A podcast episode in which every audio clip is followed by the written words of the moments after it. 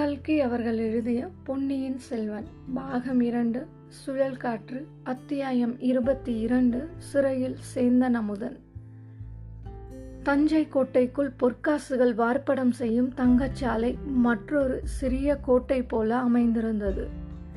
தங்கச்சாலைக்கு வெளிப்புறத்தில் கட்டுக்காவல் தஞ்சை கோட்டை வாசலில் உள்ளது போலவே வெகு பலமாயிருந்தது அன்று மாலை குந்தவை தேவியும் வானதியும் தங்கச்சாலையை பார்வையிட சென்றபோது வேலை முடிந்து பொற்கொல்லர்கள் வெளியில் புறப்படும் சமயம். வாசல் காவலர்கள் பொற்கொல்லர்களை பரிசோதித்து வெளியில் அனுப்ப ஆயத்தமானார்கள். பொற்கொல்லர்கள் வாசல் அருகே வந்து குவிந்திருந்தார்கள். அந்த நேரத்தில் அரண்மனை ரதம் வந்து தங்கச்சாலையின் வாசலில் நின்றது. குந்தவையும் வானத்தையும் இறங்கினார்கள். அவர்களை பார்த்ததும் காவலர்களும் பொற்கொல்லர்களும் மெய்மறந்து நின்று வாழ்க இளைய பிராட்டி என்று கோஷித்தார்கள். தங்கச்சாலையின் தலைவர் ஓடி வந்து அரசகுமாரிகளை ஆர்வத்துடன் வரவேற்றார். உள்ளே அழைத்துச் சென்று புன்னை காய்ச்சும் அக்கினி குண்டம் நாணய வார்ப்படம் செய்யும் அச்சுக்கள் அச்சிட்ட நாணயங்கள் முதலியவற்றை காட்டினார். அன்றைய தினம் வார்ப்படமான தங்க நாணயங்கள் ஒரு பக்கத்தில் கும்பலாக கிடந்தன. அந்த பசும்பொன் நாணயங்களின் ஒளி கண்களை பறித்தது. ஒவ்வொரு நாணயத்திலும் ஒரு பக்கத்தில் புலியின் முத்திரையும் மற்றொரு பக்கம் கப்பல் முத்திரையும் பதிந்திருந்தன. பார்த்தாயா வானதி எத்தனையோ காலமாக இந்த சோழ நாட்டுக்கு உலகெங்கும் இருந்து தங்கம் வந்து கொண்டிருந்தது. தரை வழியாகவும் வந்தது கப்பல் வழியாகவும் வந்தது. இதுவரை அவ்வளவு தங்கத்தையும் சுமக்கும் பொறுப்பு சோழ நாட்டு பெண் குலத்துக்கே இருந்து வந்தது. ஆபரணங்களாக செய்து போட்டுக்கொண்டு தூக்க முடியாமல் தூக்கி வந்தார்கள். கொஞ்ச காலமாக சோழ நாட்டு பெண்களுக்கு அந்த பாரம் குறைந்து வருகிறது. நம் தனாதிகாரி பழுவேட்டரையர் இம்மாதிரி கண்ணை பறிக்கும் தங்க நாணயங்களை வார்ப்படம் செய்ய ஏற்பாடு பண்ணிவிட்டார் என்று குந்தவை சொன்னார் அக்கா இதனால் என்ன சௌகரியம் என்று வானத்தை கேட்டாள். என்ன சௌகரியமா? நீ ஒன்றுமே தெரியாத பெண்ணடி. இம்மாதிரி பொண்ணை நாணயங்களாக செய்துவிட்டால் இவ்வளவு பொன் என்று நிறுத்து பாராமலே மதிப்பிட சௌகரியம். குடிகள் அரசாங்கத்துக்கு வரி கொடுக்க சௌகரியம். வர்த்தகர்கள் வெளிநாட்டாரோடு வியாபாரம் செய்வதில் பண்டத்துக்கு பண்டம் மாற்றிக்கொண்டு கஷ்டப்பட வேண்டியதில்லை. பொன்னாணயங்களை கொடுத்து பொருட்களை வாங்கலாம். பொன்னாணயங்களை பெற்றுக்கொண்டு பண்டங்களை விற்கலாம். ஆகையால் தான் சோழ நாட்டு வர்த்தகர்கள் நம் தனாதிகாரி பழுவேட்டரையரை வாழ்த்துகிறார்கள். இன்னும் ஒன்று சொல்கிறேன் கேள் என்று கூறி குந்தவை தேவி குரலை தாழ்த்தி கொண்டு சொன்னாள். சக்கரவர்த்திக்கும் சக்கரவர்த்தியின் குடும்பத்துக்கும் எதிராக சதி செய்பவர்களுக்கு இந்த நாணயங்களால் அதிக சௌகரியம். எப்படிப்பட்ட உத்தமர்களையும் இந்த பொற்காசுகளின் மூலம் துரோகிகளாக்கி விடலாம் அல்லவா என்றாள். அருகில் நின்ற தங்கச்சாலை தலைமை அதிகாரியின் காதில் குந்தவை கடைசியில் கூறிய வார்த்தைகள் லேசாக விழுந்தன.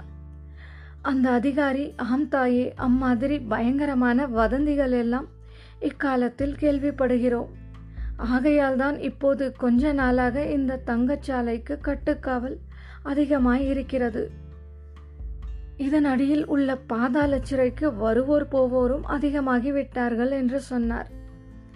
வருகிறவர்கள் உண்டு போகிறவர்கள் கூட உண்டா என்று குந்தவை கேட்டாள். ஏன் அதுவும் உண்டு. இன்று காலையில் ஒருவனை கொண்டு வந்தார்கள். ஒரு நாழிகைக்கு முன்னால் அவனை திரும்ப கொண்டு போய்விட்டார்கள் என்று அந்த அதிகாரி கூறினார். அது யாராயிருக்கும் என்று குந்தவைக்கு சிறிது வியப்பாயிருந்தது. தங்கச்சாலைக்குள் பற்பல வேலைகள் நடக்கும் இடங்களை பார்த்துவிட்டு பின்புறமாக சென்றார்கள். பின் சுவரில் ஒரு சிறிய வாசல் இருந்தது. அதை திறந்து கொண்டு சென்றார்கள். சென்ற இடத்தில் வெளிச்சம் குறைவாக இருந்தது. கூரை தாழ்வாக இருந்தது. நாலு புறம் இருந்தும் கேட்டவர்கள் ரோமம் சிலிர்க்கும்படியான உருமல் சத்தம் கேட்டது. ஒரு சேவகன் தீபத்தை பிடித்து கொண்டு நின்றான். அதன் வெளிச்சத்தில் நாலு புறமும் உற்று பார்த்தபோது பல கூண்டுகளும் அவற்றுக்குள்ளே அடைப்பட்ட புலிகளும் இருப்பது தெரிந்தது. அவற்றில் சில வேங்கை புலிகள் சில சிறுத்தை புலிகள் சில படுத்திருந்தன. சில கூண்டுக்குள் முன்னும் பின்னும் உலாவிக் கொண்டிருந்தன. அவற்றின் கண்கள் அந்த இடத்தில் மங்கலான வெளிச்சத்தில் நெருப்புத் தணல்களைப் போல உளிர்ந்தன குந்தவை வானதியின் கரத்தை கெட்டியாக பிடித்துக்கொண்டு அடியே பயமாயிருக்கிறதா? இங்கே மூர்ச்சை போட்டு விழுந்து வைக்காதே என்றாள். வானத்தை லேசாக சிரித்துவிட்டு புலியை கண்டு என்ன பயம்? அக்கா புலி நம்முடைய குலத்தின் காவலன் அல்லவா? என்றாள்.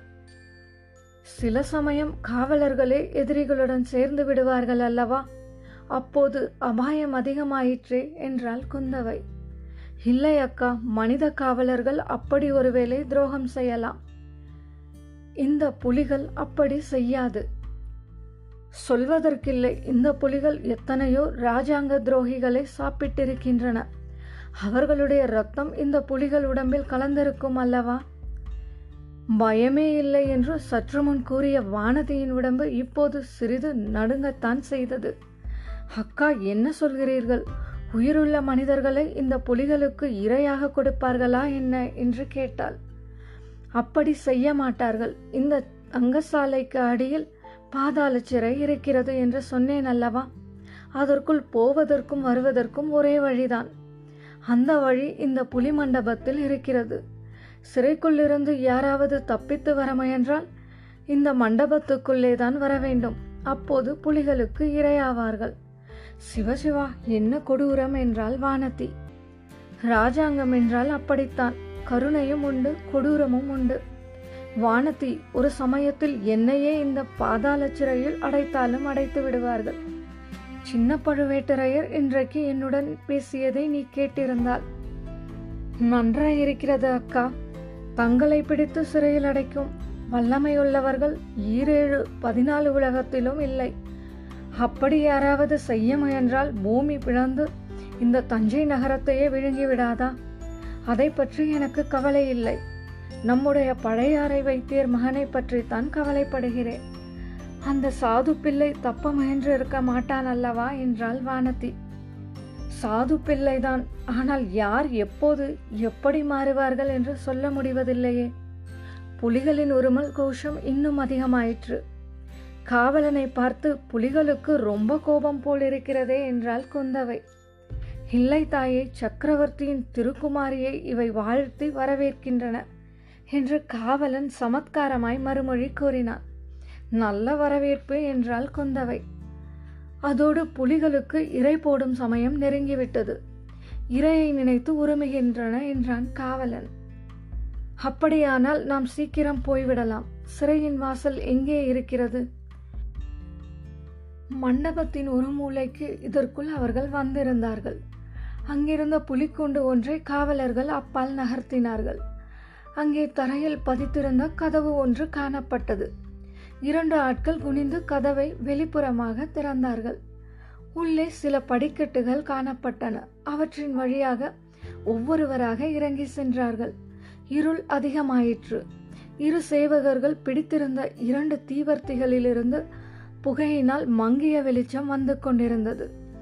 குறுக்கும் நெடுக்குமாக சென்ற குறுகிய பாதைகளின் வழியாக அவர்கள் ஒற்றை வரிசையில் போக வேண்டி இருந்தது அங்கே புலிகளின் பயங்கர உருமல் ரோமம் சிலிர்க்க செய்தது என்றால் இங்கே நாலு புறத்திலும் எழுந்த தீனமான சோகமயமான மனித குரல்கள் உள்ளம் பதறி உடல் நடுங்கச் செய்தன. ஆனால் அந்த தீன குரல்களுக்கு மத்தியில் விந்தை விந்தை ஒரு இனிய குரல் இசைத்ததும் கேட்டது. பொன்னார் மேனியனே புலித்தோலை அரை கசைத்து மின்னார் செஞ்சடை மேல் மிளிர்கொன்றை அணிந்தவனே. அந்த பாதாள சிறையில் இருந்த அறைகள் ஒரு வரிசையாக இல்லை. முன்னும் பின்னும் கோணலும் மாணலுமாக இருந்தன. ஒவ்வொரு அறைவாசலிலும் சென்று காவலன் தீவர்த்தியை உயர்த்தி பிடித்தான். சில அறைகளில் உள்ளே ஒருவனே இருந்தான். சிலவற்றில் இருவர் இருந்தார்கள். சில அறைகளில் இருந்தவர்களை சுவரில் அடித்திருந்த ஆணி வளையத்தில் சேர்த்து சங்கிலியால் கட்டியிருந்தது. சில அறைகளில் அவ்விதம் கட்டாமல் சுயேட்சையாக விடப்பட்டிருந்தார்கள். ஒவ்வொரு அறையிலும் இருந்தவர்களின் முகம் தெரிந்ததும் குந்தவை தேவி தலையை அசைக்க எல்லோரும் மேலே சென்றார்கள். நடுவில் ஒரு சமயம் வானதி இது என்ன கொடுமை? இவர்களை எதற்காக இப்படி அடைத்திருக்கிறது? நீதி விசாரணை ஒன்றும் கிடையாதா? என்று கேட்டாள். அதற்கு குந்தவை சாதாரண குற்றங்களுக்கு நீதி விசாரணை எல்லாம் உண்டு. ஆனால் ராஜாங்கத்துக்கு எதிராக சதி செய்தவர்கள் வெளிநாட்டு ஒற்றர்கள் ஒற்றர்களுக்கு உதவியவர்கள் இவர்களைத்தான் இங்கே போடுவார்கள். அவர்களிடமிருந்து தெரிய வேண்டிய உண்மை தெரிந்துவிட்டால் வெளியே விட்டு விடுவார்கள். ஆனால் சிலரிடமிருந்து உண்மை ஒன்றும் தெரிவதில்லை. ஏதாவது இருந்தால்தானே சொல்லுவார்கள். அவர்கள் பாடு கஷ்டம்தான் என்றாள். இதற்குள்ளாக பொன்னார் மேனியனை பாட்டு மிக சமீபத்தில் கேட்கத் தொடங்கியிருந்தது. அந்த அறையில் சென்று தீவர்த்தியை தூக்கி பிடித்தபோது அங்கே ஒரு சிறு பிள்ளை இருப்பது தெரிந்தது. ஏற்கனவே நமக்கு தெரிந்த பிள்ளைதான் அவன். சேந்தன் அமுதன். அவனுடைய குற்றமற்ற பால்வடியும் பச்சை பிள்ளை முகம் இளவரசிகளுடைய கவனத்தை கவர்ந்தது. அவனை குந்தவை பார்த்து பாடிக்கொண்டிருந்தது நீதானா? என்று கேட்டாள். ஆம் தாயே என்றான் உற்சாகமாயிருக்கிறாய் போலிருக்கிறது. உற்சாகத்துக்கு என்ன குறைவு? அம்மா எங்கும் நிறைந்த இறைவன் இங்கேயும் என்னுடன் இருக்கிறார். பெரிய ஞானி போல் பேசுகிறாயே நீ யாரப்பா? வெளியில் என்ன செய்து கொண்டிருந்தாய்? நான் பெரிய ஞானியும் அல்ல சின்ன ஞானியும் அல்ல. அம்மா வெளியில் இருக்கும்போது பூமாலை புனைந்து இறைவனுக்கு சமர்ப்பித்து கொண்டிருந்தேன். இங்கே பாமாலை புனைந்து மன திருப்தி அடைகிறேன் என்றார் நீ ஞானி மட்டுமல்ல புலவன் என்றும் தெரிகிறது.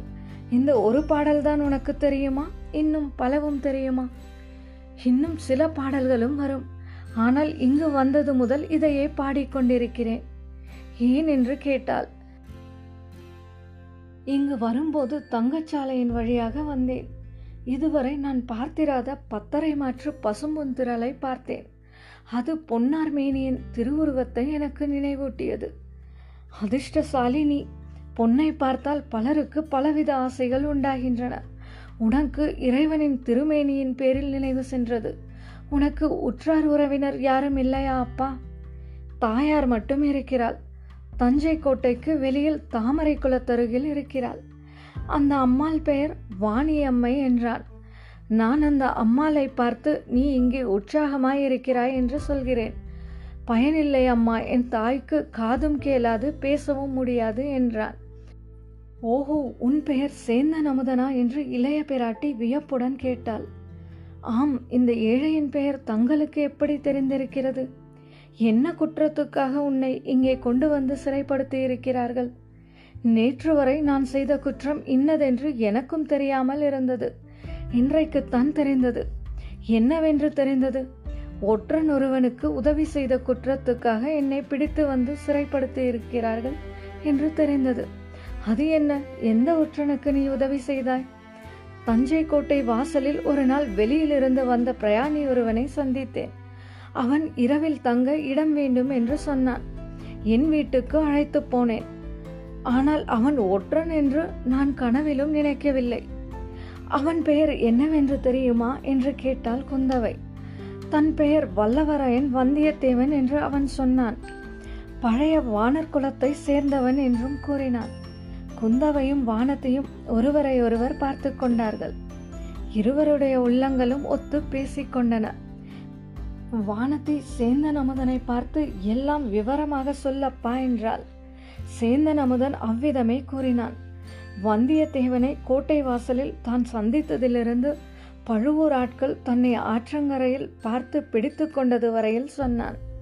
யாரோ முன்பின் தெரியா ஒரு வழிபோக்கனை நம்பி நீ எதற்காக அவ்வளவு தூரம் உதவி செய்தாய்? என்று வானதி கேட்டாள்.